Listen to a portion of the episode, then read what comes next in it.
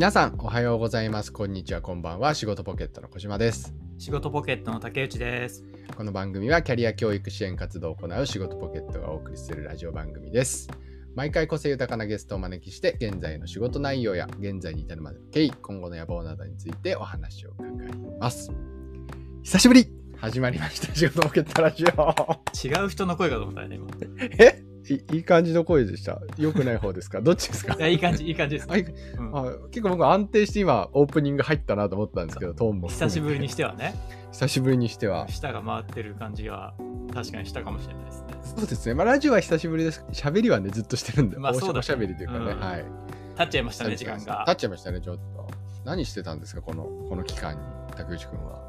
何、何もしてないって言うんじゃないですけど、普通に日常生活を送ってましたよ、普通。日常生活の方を送られていたということで。そうですね。なんか小島くんなんかトピックあります？トピックスはですね、まあ、最近はですねあの那須の方にですねちょっと行きました。それぐらいです。那須？トピック。那須にですねえっ、と殺生石って石をご存知ですか？知らない。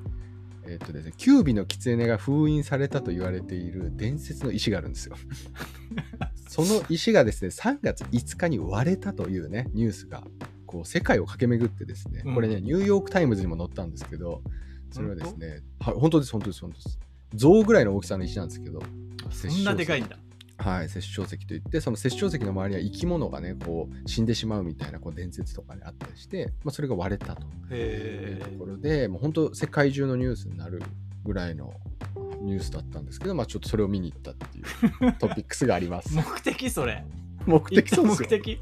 あ行った目的はちょっと割れた石を見に行きました。ね なんか石ということでなんかちょっとつながらなくはなさそうななんかトピックねちょっと気づいちゃいました。始めてたけど僕もこっからうまくつなげられるかなと思いましたけど、さほどつながんなかったですね。そうだねつながりそうなぐらいの感じだったと思う、感じでしたね。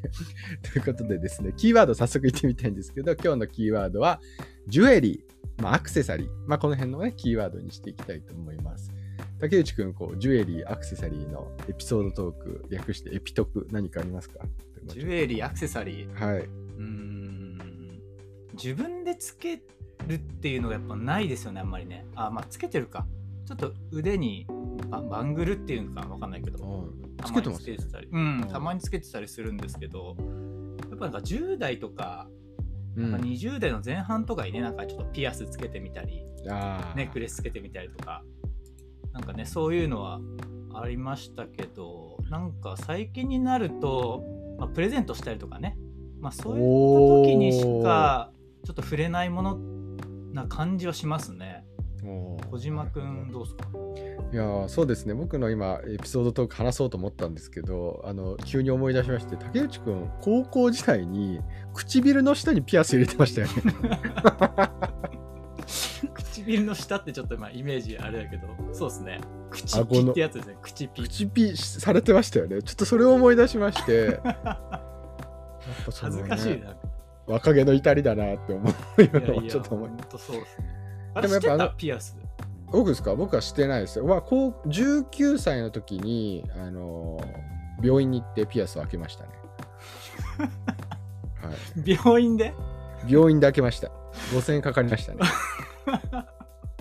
僕はそういう男ですね。あ面白いね。いやっぱあのね、皆さんこう安全ピンで開けられたりとか、いろいろあるじゃないですか。それそれ。やっぱもう感染症も怖いし、やっぱそのね、何かあったら大変だみたいなのもあるので、やっぱこう、ね、医師免許の持ってる方のところで僕は開けましたね、ピアスを。意外とあれなんだねリスクをあんまりリスクは取らないタイプの人間ですね。なのでまあ、本当そうですね、10代、20代前半の時はまあピアスとか、本当一つですけどしてたりとか、あとはまあ、結婚してからは結婚指輪ですかね。うんうんうんは遠出する時とかにはします。家族行事とか遠出する時にだけします。普段はしないんだ普段しないです。いやーお分かりですかねこのジュエリーとは程遠い2人程遠い2人ですよね。ということでゲストの方にね、いろいろとね、そういう部分も含めてお話聞ければな。そういう部分でどういう部分でしょうね。どういう文化かだけどね、ちょっと。メンズジュエリーってねいね、はい話をしてしまったんで。はい。まあ、こうジュエリーだけじゃない部分もね、今日お話いろいろ聞けると思うので、そういった部分は楽しんでいただけるかなと思っております。はい早速ゲストの方をご紹介していきたいと思います。本日のゲスト、ヒストリエソイルアートジュエリーデザイナー、会社員、大友直美さんです。よろしくお願いします。はい、よろしくお願いします。すみません、僕らのどうでもいいオープニングトークいや竹内くんが口ピーをしてたのはすごいなと思いました。でもしてそうだなと思いました。してそ手相あの口ピーって言うのかな、そもそも。うよくわかんないあーなんて言うんだろなんて言うんでしょう。まあ、へでもへそピーって言うからね。そううある口ピのかなうん口ピー当時は口ピみたいなこと言ってた気がしますねなるほど。ピアスかピアスが禁止の学校だったんで、僕と竹内くんの通ってそうそうそういた学校は。なので、こう、隠せる。透明ピアスをしてましたよ。ああ、なるほど。透明ピアスをね、こう、舌でね、いじりながらね、こう出したり、出さなかったりしてましたよ。彼は。若気の至りですね。本当そうだ若気の至りよく見てるねしかも恥ずかしいわすごいまあ、よく見てるなって思うのは、ちょっとかっこいいなと思ってたからなんですよね、なるほど、彼は。なるほど。口火したかった？わ嫉妬してたね。いやかいやかっこいいなと思っていや、まあ、ククールだなと思って。僕にはできないんで、やっぱそう口に穴を開けるなんてことは僕にはできないと思う。いやもう黒歴史ってやつでしょこれ完全に いやーすいませんなんか全然違う時間を取っちゃってつすいません、拾っちゃって。いやいやいやいや、僕は余計な話を急に本当に思い出しました。話す予定なかったんですけど、急にフラッシュバックしちゃいましたね。いやー行きましょうはい、はいということでですね、えー早速なんですけど、大友さんのご経歴を、えー紹介させていただきたいと思います、えー東京都出身、慶應義塾大学大学院にて建築と都市デザインを学んだ後、大手広告会社に新卒で入社。広告やプロモーション企画のプランニングを行っていらっしゃいます。その傍ら、2014年から鹿児島で大友さんの曽祖父の時代から続く窯元にルーツを感じ、自らも手を動かし作品を作りたいという思いから、糖度や磁度を素材としたセラミックジュエリーブランド、ヒストリエソイルアートジュエリーをスタート。作品の売り上げの一部は WWF を通じて地球環境保護活動に充てていらっしゃいます。ということで、この後いろいろとおと思います。よろしくお願いします。はい、よろしくお願いします。気になることがね、たくさんありましたが、まずはですね、現在のお仕事内容や活動内容についてえーお伺いできればと思います。お願いいたします。はい、えっ、と現在はですね広告会社でプランニングをしながら、まあ週末の時間だったり夜とか、まあ、仕事終わった時間とかを使って、えっ、と作品作りをしています。はい。と作品はご紹介にもあったように糖土っていわれる白土っていうのが主になんですけど、まあ京都のところから取り寄せた土を使ったり、うん。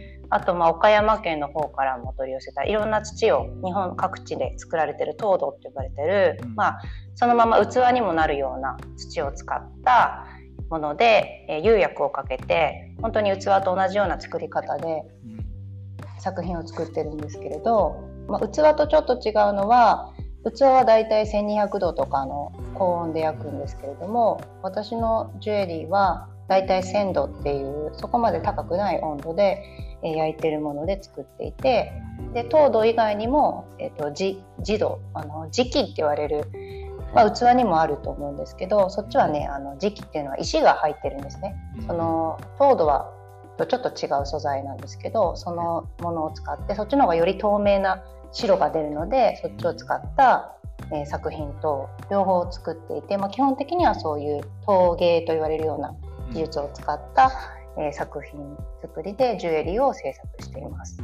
で今は一般のいわゆるこう、まあ、ライフスタイルショップさんに卸したりですとか、あとは定期的にクリスマスだったりとか、まあ、あの春とかのこういう時期に本当にファッションとかジュエリーの需要がある時の、まあ、イベントに、まあ、お声掛けいただいたり自分でも出たいっていう形で出させていただいたりしていろんなあの活動をしています。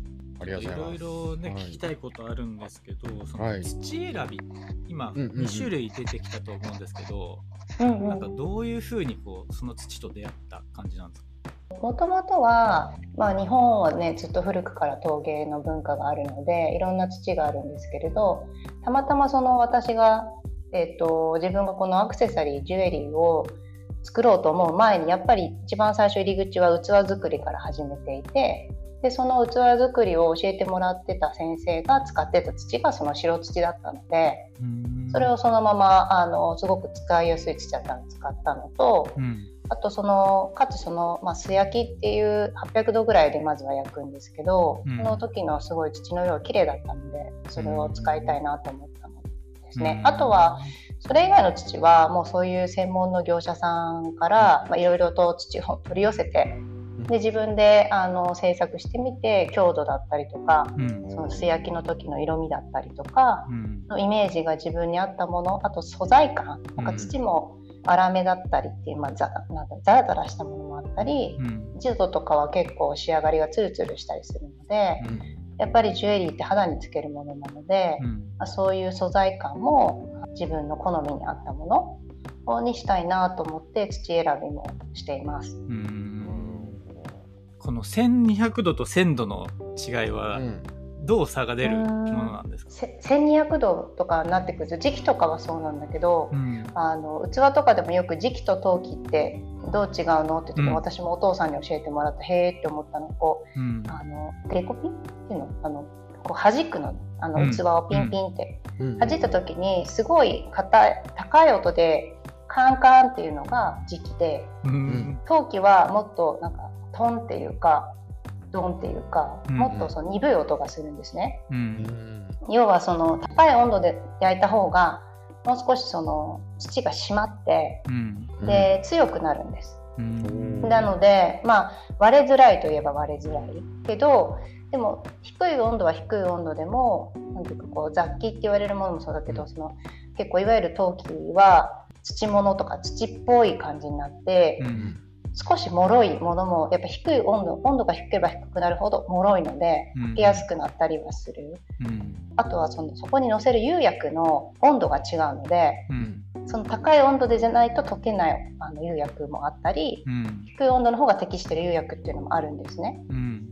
私はたまたまその低い温度の、まあ、釉薬が好きだったのと、うん、高い温度の方が本当はすごく釉薬で遊べるというか、うん、そのいろいろこう溶変っていうんです釜の中の溶釜を溶って呼んで、うん、変わるって書くと溶変って釜の中で温度ですごく釉薬って変化するんですけど、うん、その化学変化が温度が高ければ高いほどいろんなことを試せるんですけど、うん、私はそのソイルアートジュエリーに含めた名前の通り、うん、結構その土自身にすごくこう興味があったので、うん、釉薬で遊ぶというよりはどちらかというと土自体に自分でもいろんなこう仕掛けをして面白がりたかったから、うん、あまりその高い温度で釉薬での作品作りをするというよりは、別に低い温度の自分の好みの釉薬の中で、どちらかというと土で遊ぶような、うん、あの作品作りをしたいなと思って、うん、今温度が結構低めでずっと作っています。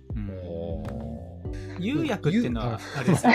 同じところね。釉薬っていうのは あの表面をちょっとツルツルさせてそう絵の具みたいなもの、であれはガラス質なんですね。ガラスみたいにそうあそこに今ガラスだけじゃなくてそのガラスというかまあ長石っていう石？それこそさっきなんかね、石のオープニングありましたけど。そうそうちょっとつながったと そうそうそう。児童につながったとそうそう。長石とかいろんな石とかいろんな素材がこう化学物質も入ってああいう釉薬っていうものができてるんですが多くがこうガラス質だから、うん、ガラスって大体1200度ぐらいで溶けて、うん、でだからあの焼き物とかのつるっとした表面ってある、うん、実はよく見るとガラスみたいな、あ膜が張ってある、ただの絵の具の色とは違うツヤツヤしてるのはガラスみたいになってるからああいう風になるんだけれども。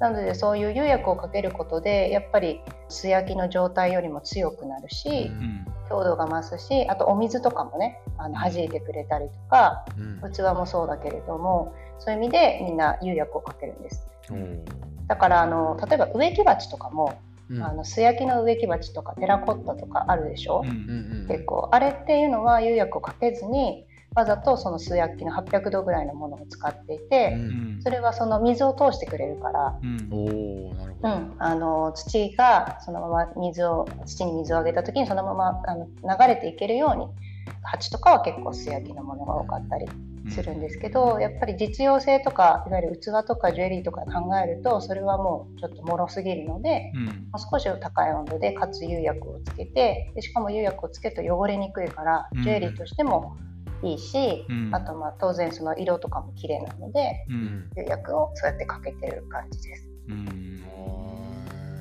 薬品なんですね。そうね。まあ釉薬っていうだけなので薬。うん。はい。ものにもよると思うんですけど、うん。その完成までどのくらいの時間とどんな工程があるんですか？大体私はそのなんか締め切りがないと作り出さない性格なので この冬のこの例えばフェアを誘ってもらったからこの時までにクリスマスの例えばうん新作を作ろうっていうのを大体半年とか場合によっては1年ぐらい前に声をかけてもらってるんですよ。で来年のじゃあ冬ぐらいかって思った時に、うんまあ、そこから自分でもデザインリサーチみたいなのを始めて。まあそのまあ、写真集を見たりウェブでそういう、まあ、インスピレーショナルなものを見たりあとは日常的にもそういうやっぱアートイベントとかそういう展示展覧会とかを見たりもしたりうん。あと私は日常的に器とかも含めて見るのが好きなので、そういうお店とかあと街の中の人とかからいろんなインスピレーションをどんどん貯めていきながらうん。ジュエリーとしてそれを形にするとしたらどんなものがいいかなっていうのを、まあ、その、まあ、締め切りに向けていろいろ構想を始めて、そうだな。3ヶ月ぐらいそれをやるのかな。うん。それからだんだんとそれが本当に形になるのかなっていうのを手を動かしながらうん。試行錯誤実験していくのに、うん。まあ、大体12ヶ月かけてう、ん。で本当に作り始めるのはあの時間があれば半年前から。うん。で時間がない時は3ヶ月でやっぱりそのフェアとかに出店したりお店に出す時はすごい量を作らなきゃいけないのでうん。なのでやっぱりもう実製作っていうのに入るのが大体遅くとも3ヶ月前。うん。できれば半年前から入りたくて、うん。なのでやっぱりそのリサーチとか構想とかにかけられるだけ時間をかけていくので、まあ、常にだから今も特に次のフェアを今決めてはいないんですけど、うん。普段からやっぱりそういうあこういうの作りたいなと思ったらノートに書き留めて、うん。で時間を見つけては試作してみたいなのはいつもやってます。うん。うん、で実際作る時間でいうと私はその器よりもずっと小さいものを作ってるので、はい。あの工程としては土をこねる。でそれを形を作る成形っていう、うん。あの時間があってそれを削るんですね。うん。あの器もそうだけど。削ったり形を整えるその後乾燥させるんです。素焼きにする前に。うんで乾燥させないと窯の中で爆発しちゃったりとかへするんですね。土の中に水分が残ってたりすると。それ何度も失敗するんだけど。うんでよく乾燥させてでその後素焼きっていう800度で焼くうんタイミングがあっ最て、初800度なんだ。うん、800度で焼いてきれいに素焼きができて割れずにできたら今度そこに釉薬をかけて、うん。でまた今度本焼きって言って大体1000度ぐらいでうん。私は焼いて、でそこから今度あのアクセサリーのパーツをつけていくのでうん。っていうような工程です。で私が使ってる釜もそんなに大きくないので、うん。1回で作れるのは本当に20ペアも作れないかなぐらいなので、まあ、それを3台ぐらいの釜を使ってやる時もあるし、ううん。ん場合によっては時間があれば1台でやっていく場合もあるし、みたいな形でやってます。お家に置く釜うん。置いてある釜なんですよね。そう。家をアトリエにしてるからそうそうそうなんです。そうそのサイズの釜があるっていうのがまた。そうそう、うん。もうあの本当に小さいあの七宝焼きっていう七の宝のうん。はいはい。これこれもガラスの伝統芸能なんですけど芸術なんですけど、うん。その七宝焼きで使う本当は釜なんですよ。そもそもそれが1000度までしか出ないんです。うん。だから私もそれの中でいろいろと作ってたのもあって、うん。まあ、それも理由でだいたい1000度ぐらいまでの釉薬で作ってるんですけど、うん。はい、いやでも今ジュエリーデザイナーのお仕事を聞いてたんですけど、これを会社員として働きながらやってるあっていう、ね、確かに。そうそう今日はあの多分そこにはここまで触れられないと思うんですけどうんその傍らやってるっていう。ところがうん。そうね、すごいですよね。うん、いやこのちょっとあの工程の中でお伺いしたいのはそのうまく焼けたらっていう、まあ、言葉が出たんですけどこう割れ、うん。焼いてる途中にこううんうん割れてしまったり、形が崩れたり壊れてしまうこともあるんですかね。全然あるあるしまあそれはもうみんなものを作る人においてはどうしても B 品とかうん。いわゆるこう廃棄が出てくるものはあるし焼き物ものすごいその中では多い方だと思うんです。どうしてもうん。割れ破裂して割れるとかもあればうん。ひびが入ってしまうっていうのもあるし、うん。まあ、いろんなあと釉薬が例えば垂れてしまっておうおうおうその棚にくっついちゃってもうそれを剥がせられないとかももちろんあるし。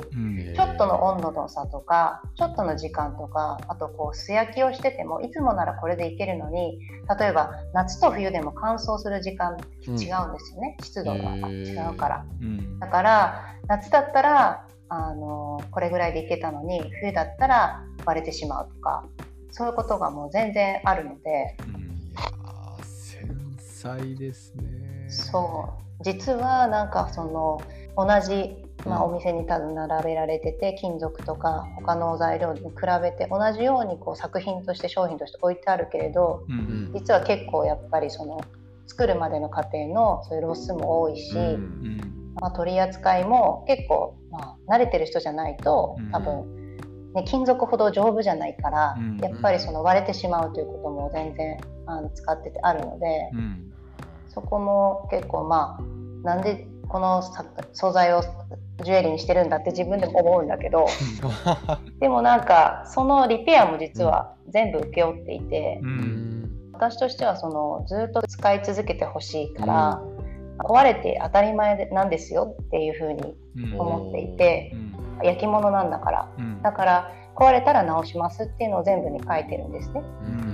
うんでその直し方もそのお客さんと相談して完全に修復するものがあればうん。少し例えば釉薬をあの塗り直すってこともできるので、うん。あと削るだけとかもできるから、あと例えば全然ピアスからイヤリングにしたりとか普通にあるようなこともあるし、うん。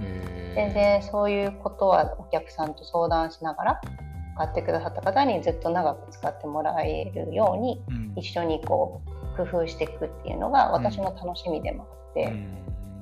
そう最近はだからブランドをもう始めて10年近くなるのでう、ん。はい。そういうのも多くなってきたのでまさにそういう廃棄されちゃうものとか、うん。リペア品とかをどうやって新しい作品に蘇らせようかなっていうのが自分の中で今テーマでうん。いろいろそれも実験しています。なるほど。ー素敵です、ね。長く続けてるとそうやって戻ってくるものもあるから、そうそういうそ視点になるんですね。うそうなんですなる。ほど。ありがとうございます。いやちょっとねこの制作過程に関してはですねもうすごい興味が僕もたくさん出てきたので いろいろ聞きたいんですけどちょっとねえっ、と次の質問に、ねはいえーはい行きたいなと思っております。えーまあ、今ねプランニングのお仕事もされているっていうところで、えっと、でアクセサリーデザイナージュエリーデザイナーとしてもやられてるっていうところなんですけど、まあ、学生時代はどういうね、ように過ごされていたのかっていうところと、まあ、どんな学生時代だったかお伺いできればなと思います。はい。私はですね子供の頃からなんか絵描きさんになりたかったんですよ、おう絵を描く人。はい。ですごくそのやっぱりアートとかデザインが好きだったんですけど、うん大学になる頃になんかそのものを絵を描いたりするだけだとなんだろうな直接的に世の中の役に立てないんじゃないかっていうと変ですけど語弊があるんだけれども、はい自分のすごく小さななんか幼いながらの考え方として自分の好きなものづくりをしたいっていうこととなんか社会を良くしたいみたいな世の中のためになるようなことがしたいっていうのがうん。ずっと両方いつもあって。うん。うん。で子供の頃も絵を描いててもなんかこう自分の中で印象的だったのはなんか環境保護のポスター描いてたのが 自分の中でもいい作品だったなと思ってて。なんかそれはね単純に地球からすごいいろんな動物たちの手が出て「ヘルプ」って書いてあるだけなんですけどそれを小学校の時描いて今でもその絵を自分でも忘れないんですけどうん。なんかその多分今私が広告会社にいるのもそうだけど、うん。昔から何かメッセージを作ることでつ伝えたいなっていうのを多分思っていて、うん。うん。でそれがあの広告会社にはすごいすすんなりと言ったんですけど、うん。うん。大学時代は私は建築と都市デザインを専攻してたんですね。うん。うん。でこれもやっぱりそのものを作ることで誰かの暮らしをその豊かにしたりとかうん。あとは街を楽しくしたりとかうん。そういうふうにこうしていきたいっていう意味とうん。ものづくりがしたいっていうの一緒だったんでうん。実はなんか子供の頃からあんまり変わってなくてやりたいことが。ううん。んで大学の時の私栄養入試っていうので入ったんですけどその時はあの高校生の時になんか論文みたいの書かなきゃいけなくて志望動機を。はい。でその時書いたのは、まあ、あの建築とその時ねトルコの大地震があったんですよ。ううん。ん私が受験する時に。うん。それですごいいろんな町が倒壊して難民の人たちがたくさん出た時に、うん。あ建物が変わって例えば町の作り方が変わってたらこんなたくさんの人が死ななかったんじゃないかなって高校生の時思ってうん。で自分はそういう人たちが減らせる建物と町を作りたいと思うっていうのを、まあ、志望それでなぜか、まあ、今の私が入った学校に志望をして入ったんですね。はい。なんであの、まあ、そういうなんか世の中を良くしたいっていう気持ちとうん。ものづくりっていうのはいつも私の中にセットであって、うん。そういう中で建築を学んでったんですけどうんなんか建築を学んでいくとやっぱ建築のデザインっていうのがすごくそのデザインとかいう方がどんどんどんどん立ってきて、うん。私もそれはすごい好きだったんでもうのめり込んでったんですけどはい。ある時に公民館とかそういうのをねうん。あの建築探訪として学生として見に行くんですよ。うん。はいはい。で見に行った時に全然誰も使ってなかったんですよ。うん。使ってないように思えたの私には。うん。うんうんうん。それでえこんなお金かけてすごい建物作ってんのにうん。誰にも使えてないって建物もかわいそうだしうん。なんかそれって誰か幸せになってんのってすごい私が思ってしまってうん。学生時代に。はい。でその時に例えばそこにね囲碁仲間求むっていうポスターが1枚あったら、うん。人が集まるんじゃないかと思ったんですよ。だから私はそっちの方がやりたいなと思ってその企画を作りたい人が集まる場を私は作りたいし、うん。そうしたらそういうことができたらそういう人が使ってない寂しい場所でも人が集まることができるしうん。なんかそういうことをしたいなと思った時にうん。私の中でいろんなのがつながったのが広告会社でうん。なんか何でもそういうことができそう。みたいな、まあ、大学生ながらの幼い考え方の中でうん。そういうことがつながって、まあ、世の中をなんか良くしていきたいメッセージを作りたいうん。まあ、自分はそこに人が集まるっていう企画をしたいっていうのが全部集まってるのが広告会社だった気がしたので、うん。で広告会社を志望してうん。それで入ったんですよ。うんなるほど。はい。じゃあ割と就職活動とかの時はうん、もう広告にも本当絞られてたんですか？そうあのね広告会社とコンサルしか受けなかったんですよ。あのコンサルはねインターンシップをやってたのもあったんだけど、うん。やっぱりその広告もコンサルも私の中で同じでうん。クライアントがいて悩みがあってそれを一緒に解決するっていうううん。んそれをデザインだやクリエイティブなのかビジネスソリューションなのかの違いというかうん。いずれにしてもそういうところの自分が一緒に頭を使って考えて、うん。まあ、困ってる人を助けるっていうとちょっと事前事業じゃないから違うからお金はいただいてやるんだけれども、うんなんかアイデアちょうだいって言ってる人に一緒にアイデア考えるっていうのがやりたかったから、ううん。ん広告会社とコンサルしか受けなかったんですね。でまあ大学院だったからっていうのもあって、うん多分大学院生ってねそんなにないんですよ、あうん。の選択肢が。うん。逆に専門領域がはっきりしてるから、でもその時に建築とか都市の不動産が受けなかったな受けたかな？受けてない気がする。受かった、うん。受かんなかったと思う多分。うん。うんまあその建物の中に人が集まる仕掛けというか、まあ、そっちのソフト面に、をうそう。まくデザインするっていう方により興味を持ってったっていうことですよね。そうなんです。実際に就職してうん。どんなことをなんかやってったんですか、うん。あのねこ広告会社ってやっぱその制作クリエイティブやりたい人はうん。当たり前ですけど、一番やるのは、メインはテレビ CM を作ることとか、ううんん広告のあのコピーライティングをすることとか言葉作りだったりするから、うん。当然私もそれやってみたいなとも思ったし、うん。はい。そういうあのプロジェクトにもいっぱいやってはきたんですけど、うん。はい。私の職種が一番最初から志望してたのが、うん。コピーライターでもなくうん。プロモーションうん。プランナーだったんですよ。ううん。んで今もそうなんだけどもともとは。うん。すすごい直近まではずっとそうだったんだけど、うん。それはプロモーションのプランナーっていうのはまあ昔は結構あのいわゆる店頭反則とかそういうのに言われうん。言われるのが近くて一番その売り場商品を買うっていう、まあ、その衝動に近い場所でのクリエイティブを作るというかうん。単純に言うと例えばキャンペーンを企画するとか今これ買うとなんとか当たるみたいなこととか、あとはまあベタ付けって言われる例えばまあ今最近あんまり見ないうん。ペットボトルに昔はいっぱいいろんなものついてたでしょ、うんああいうものを作るっていう企画を一緒にしたりとかっていう店頭の部分からうん。あとはもっと違うので言うと,、えっと新商品の試食イベントとかうんうん。あの試乗会とかうん。車だったらね。うん。なんかそういうその買う前に一回試すことで買うを作るとかその買うを作る最後の広告よりももう少しその買うに近いところの後押しをする企画をする、まうん。あ、プランナーだったんですね。でそこになぜ自分が志望したかで言うとすごくこう幅が広かった。イベントもやるしウェブの企画もやるし、うん。ポスターも作るしあのいわゆるそういうグッズも作るしっていううん。すごくいろんなことを手段選ばずうん。プランニングできたのが私がすごく楽しくて興味があって。うん。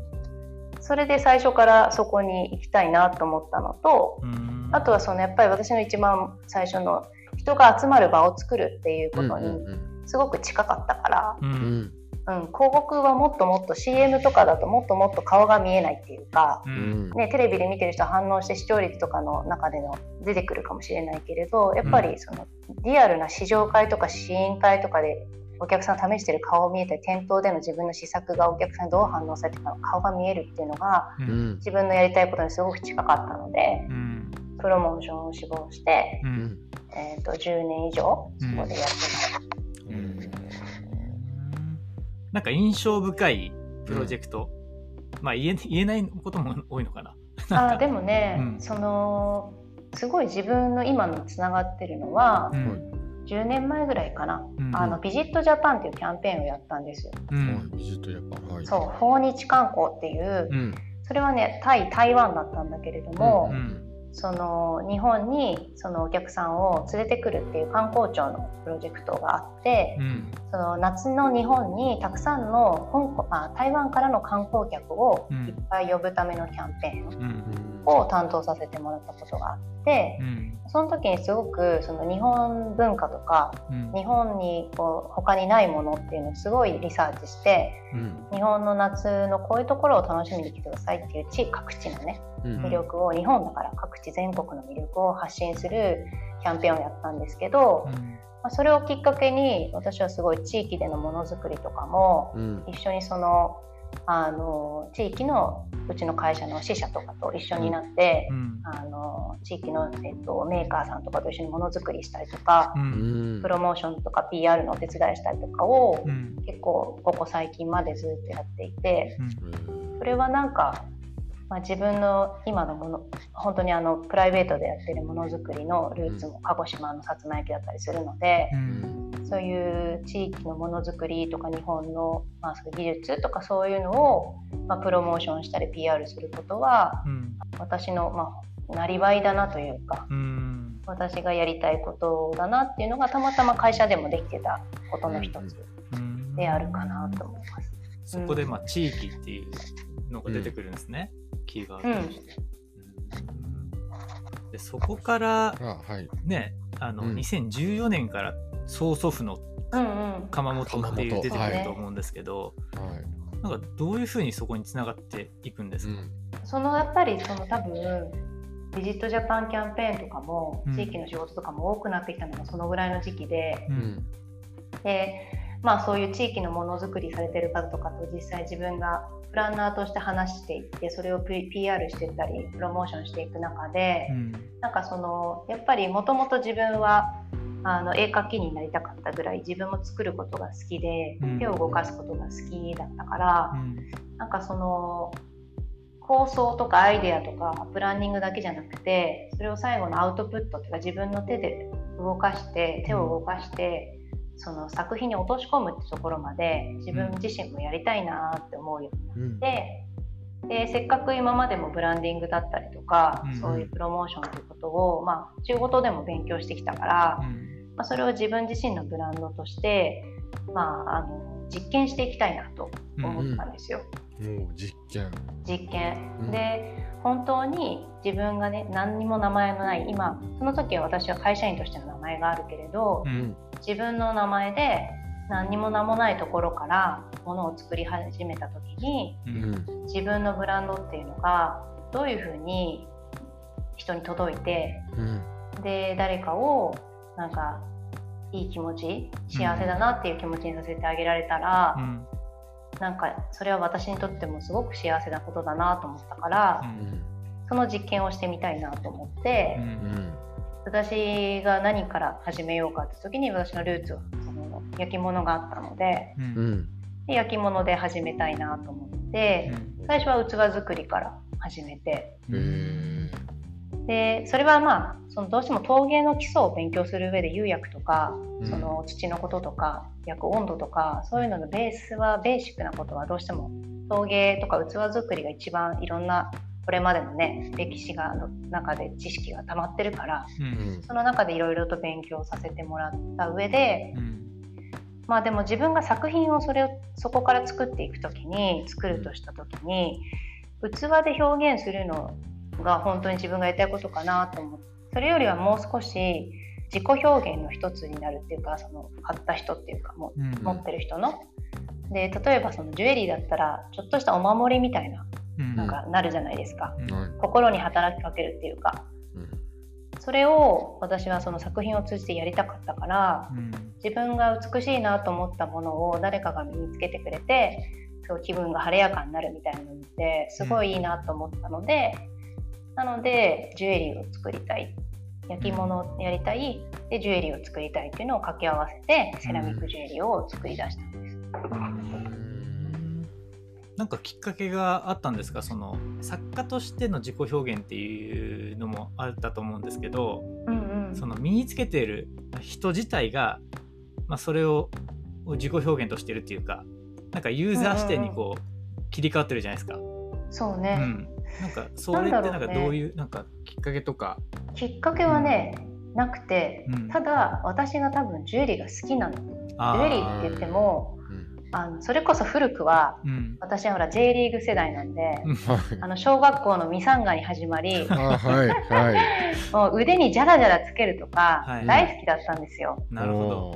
そうで本当にね気づけばねもうどのその世代世代でねもうたまるにたまるジュエリーが自分の中でいっぱいあってうん。全然高価じゃないんだよ。高価じゃないんだけど、うん。本当におもちゃみたいなものからうん。海外行ってもやっぱなんか一つ買ってくるし、うん。うん。なんかこうジュエリーっていうのがお洋服とかとまた違う自分にとってすごく特別なものでうん。いつもあったんですよね。うん。それで、まあ、ピアスの話もそうだけど、うんなんかピアスも私にとっていろんな思い出があるようなものがあったりとか、うん。あとはなんかそれこそ仕事で、うん。なんかねあのすごい尊敬した先輩がうん移動しちゃった時にすっごい悲しくてうんそうそう自分でピアス開けたんですよ。へえ。あので誰かに清原みたいだなって言われたんだけど確かに。そう私頑張るっていう意味でそれこそ安全ピンで開けたんですけど、あ安全ピンで。安全にねそうそうそうやっぱり。島君とは違ってね。そうでも本当にそうだからそういうなんかこう自分のにとってはそういう身につけるもの、まあ、ジュエリーとかピアスとかそういうものっていうのはうんお守りみたいなもんだったから、うんうん。なるほど。うん面白いな。でもなんか節目であったりとか、うん。行った先の思い出だとか、うん。なんかいろんなものが含まれてるんですね。やっぱアクセサリーっていうかジュエリーに。うん。うんうんでジュエリーってやっぱそういうものなんじゃないかっていう、まあ、自分の体験からジュエリーを作り始めたっていう。そうですね。誰かにとってのそういうものになりたいなっていう、うん。うんなるほど。実際にそのジュエリーブランドができるまでの期間というか、まあ、こうたくさんねこう素材を調べられたりとかっていうのもあったと思うんですけどどれぐらいの期間でそのブランドが立ち上がったというかできたんですか？はい、それは、うん。もう会社に入ってたのもあってうん。なんとなく多分本当にゼロから始める人よりは比較的早くブランドを作るっていうことがうん。できた気がしててうん。はい名前を作ることからロゴを作ったりうんうんあとはその、まあ、お客さんに伝えるためのカタログを作ったり、うん。うんまあ、それはそれのプロが周りにいたので、うん。プロにお願いして、まあ、自分がディレクターとしてこういうブランドだからこういうものを作りたいロゴはこういうふうに落とし込んでほしいとかこういうカタログを作ってほしいとか、雰囲気とかも含めて、まあ、イメージボードを一緒に作ったりとかしながら、うん。まずブランドの形を作っていって、うん。で同時にそれがじゃあ具具現化されたものっていうかそのブ,、ランドがものになった時っていうのうん。が作品なので、同時に私が作家としてうん。作品も作りながらそのブランドと乖離がないように、あの自分の中でコントロールしてイメージとものっていうのをあの並走させていって。それもあのニュージュエリーっていう今も続いている、はい。あのまあ、フェアがあるんですけど、ジュエリーの。そこにまず最初出店したいって思ったので、うん。そこに向けて、まあ、オーディションがあるのでそのオーディションに向けての、うん資料作りとして、まあ、スタートさせてぐらいかな、う、うんん半年ぐらいかなそれも。うん。でやりました。でも今思えばうん。そこで出したものは本当に恥ずかしいものでまだまだ。よくあれで私を通してくれたなとディレクターの森さんに感謝うん。頭が今でも上がらないんですけど。それ何それ何年前ぐらいですか？2014 2014年それが、年。えうん、でもやっぱりこう全体を描くやっぱ能力とかをお仕事で身についたりとか、うん。あとはそれをどういう人にあのお願いしたら形にしてくれそうだなっていう、うん。その構想と最終形にするっていうそのもう能力がある意味身についてた感じうなんんですかね。うん、そうかもしれないですね。うん。もう癖になってたかもね。なんか職業病みたいなとこあるかも、うんもううん誰かに伝えるならビジュアルは必要だとか。でもだからうん蓋を開けてみたらカタログなんてないブランドさんいっぱいあるし、うーうんんロゴだってないようなところだったり、うん。ビジュアルなんてもちろんないようなところがあるから、うん。私はなんかそそれでブランドだと思ってたから、結構それはそれで衝撃で物一つで勝負するっていうのももちろんあるしうん。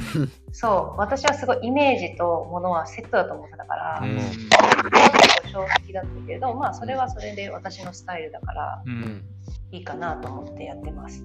いやいいっすね。私のスタイルだから、うんいやいいですよ。うん今の良かったですね。うん。ラ メモしましたよッパーみたいな。はい。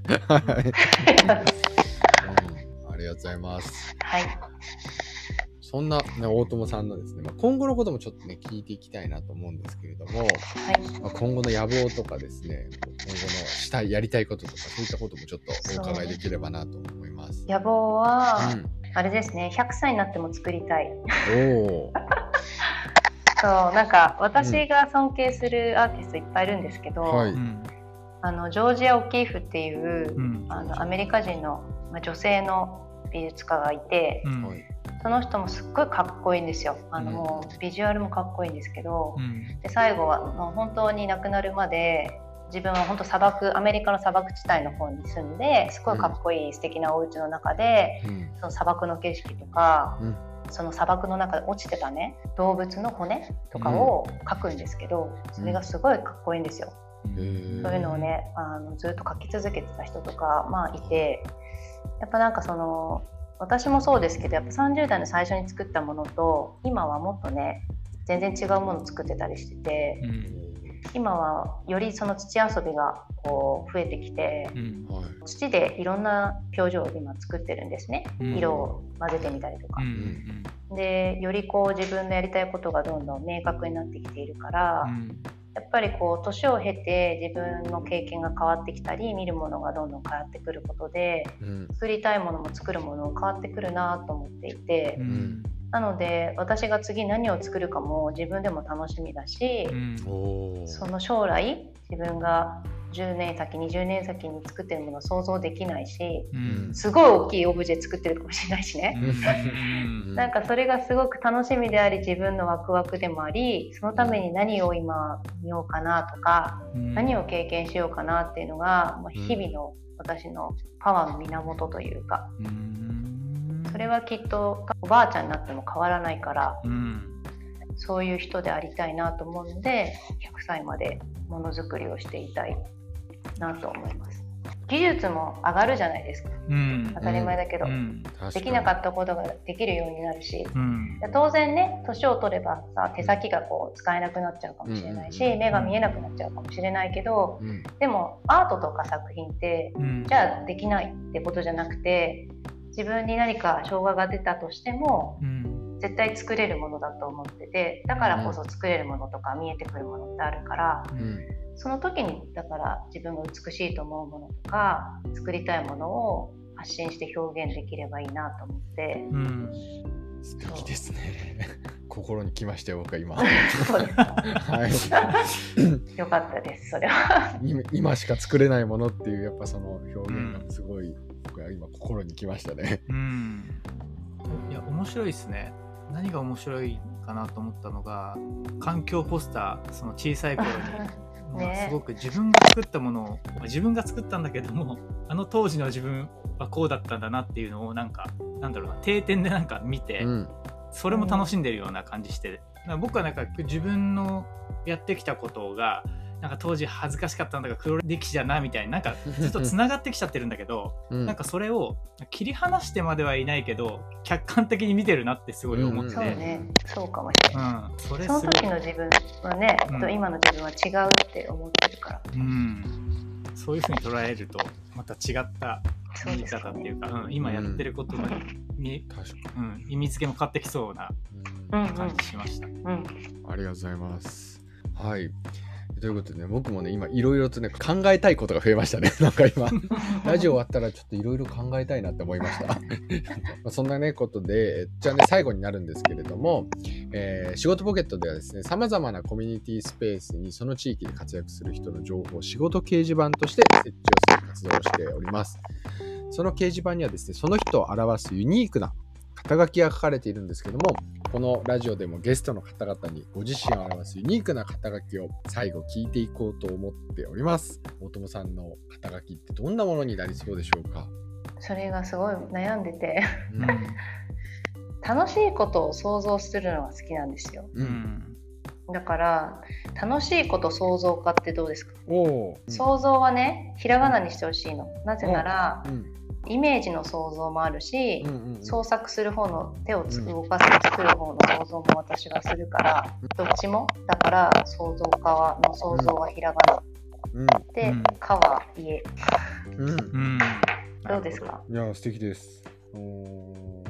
やっぱりこう世の中を良くしたいものづくりとか僕のキーワードの中ですよ。うん。あとはやっぱこう実験とか、うんこういう言葉この辺をですねなんかうまく組み合わせられたらいいなと思あって、ぜひぜひ。うねん。メモしてました。うん。でこれを、えー、とうまくきれいにまとめるのが竹内くんということなので ぜひお願いします師匠。あはなんかあの 全然師匠でもないんですけどあの 僕結構印象的だなと思ったのがうん。その大学時代のその公共施設を訪れた時に、なんかなんていうの建物が寂しそうとか、うん。人を寂しくさせないみたいなこう寂しいっていうのを言ってたのがすごい印象的で、うん。まあ、ちょっとやっぱ裏返すと、さっきその人の幸せとか幸福とか、ある種豊かさみたいなものに願ってるんだなってすごい思ったんですよ。なのでその楽しい創作家のある種目的がその人の豊かさをやっぱ願ってる、うん。まあ、それがないと多分楽しくないのかなって思って聞いてたんですよ。うん。なのでやっぱ人の豊かさを願ううん。楽しい創造家みたいなそういうなんか前置きがあるのかなってすごい思ってあ聞ありいてました。た。いです。ありがたくいただきたいですこの言葉 ねはい。ちなみにねうん。ちなみにうん。私直美って言うんですけど、うん。はい。この間ね母が LINE でねうん。はい「直美ってヘブライ語で喜び幸せなんだって」っていうお内容ね ヘブライ語って思ってうん。どこから知ったのって思ったんだけど。本当そうですね。何を見て。私名前にあるんだそれと思って。あママよく見つけたねでもそれ名付ける時知らなかったでしょと思ったんだけど、うん。うんなんかねまあまあそうですね。言われてでもそう母も妙に納得したから私に言ってきたんだなと思って、うんうん多分そう幸せとか喜びっていうのがううん。ん私の中にはすごく大事な価値観で,、ううん。んでそれは自分だけじゃなくて周りがそうであって初めて自分がそう感じるものだから、うん。そのキャッチコピーいただきます。あありがとうございます。嬉しいです。ありがとうございます。じゃあ、人の幸せ、豊かさを願う楽しい創造家ということで、ありがとうございあました。りがとうございます。はい、この後ねアフタートークでも少しだけお話ができればと思っております、はい、ありがとうございます。ではですね、本日のゲスト、ヒストレーソイルアートジュエリーデザイナー、会社員、大友直美さんでした。ありがとうございました。ありがとうございましたいやー、面白いですね。いいですね、やっぱりあの、いいですね。2、3ヶ月ぶりのラジオで、いや、そうですね。いろんなやっぱりこう、学びとか気づきとか、小島君また考えなきゃいけないこと出いや、ましたか？そうですよ。いや、いろいろね、考え、なんか考えちゃいますね。うん。なんだろう。センスって言ったらまあ一瞬で終わるんですけど、うん どうやったらそういう視点だったり、どうやったらそういう思考になるんだろうなってことをずっと考えてました、僕は。うんやっぱりこう自分のスタイルってやっぱ作りたいですよね。作りたい意識はしてるんだけどもなかなかやっぱりいろんな情報の中でうん。固まったものってできづらいじゃないですか。できづらい。うんまあ、ある種僕僕たち2人はそういうのを探し続けてるのかもしれないんだけど、逆にこうスタイルが際立った人の話ばっか聞いてるから、いや、そうです。影響を受けますね。うんまあ、かなり学びがありますね。そうですねそうですね好きなものはあるけどスタイルがないっていうのはね、うん形形かもしれないですね新しい、うんうんうん。うんまあちょっと磨いていきたいところなのか、うん。まあ逆にそれがスタイルなのかっていう、でもそうですね、うん。感じかもしれないですね。あと単純に作ってみたいなって思っちゃいましたよね途中で、まあそんなに簡単に作れるものじゃないっていうのは分かってるんですけど、やっぱそういった作るって興味も出ちゃいましたよね、やってみたいでちゃんとやっぱやっちゃうっていうのが重要ですよよねやっぱり。もうそう素材からこうん。土からこだわり、うん、素晴らしいですねいやー面白かった。面白かったやっぱやんないとダメですね定期的に。やんないとダメ。いや、本当ですね。なんかやっぱ自分、なんか僕らが一番得るものがありますからね、うんこれは。本当はいありがとうございます、本当に。本当にありがとうございます。はい、本日のゲストの大友さんに関する情報や仕事ポケットに関する情報に関しては概要欄に記載しておきますので、ぜひご覧ください。ヒストレイソイルアートジュエリーに関してもお見せさせていただきます。それでは皆さんご清聴ありがとうございました。仕事ポケットの小島と、竹内でした。ありがとうございます。ありがとうございます。できるだけ次早くやります。はい、早くやります。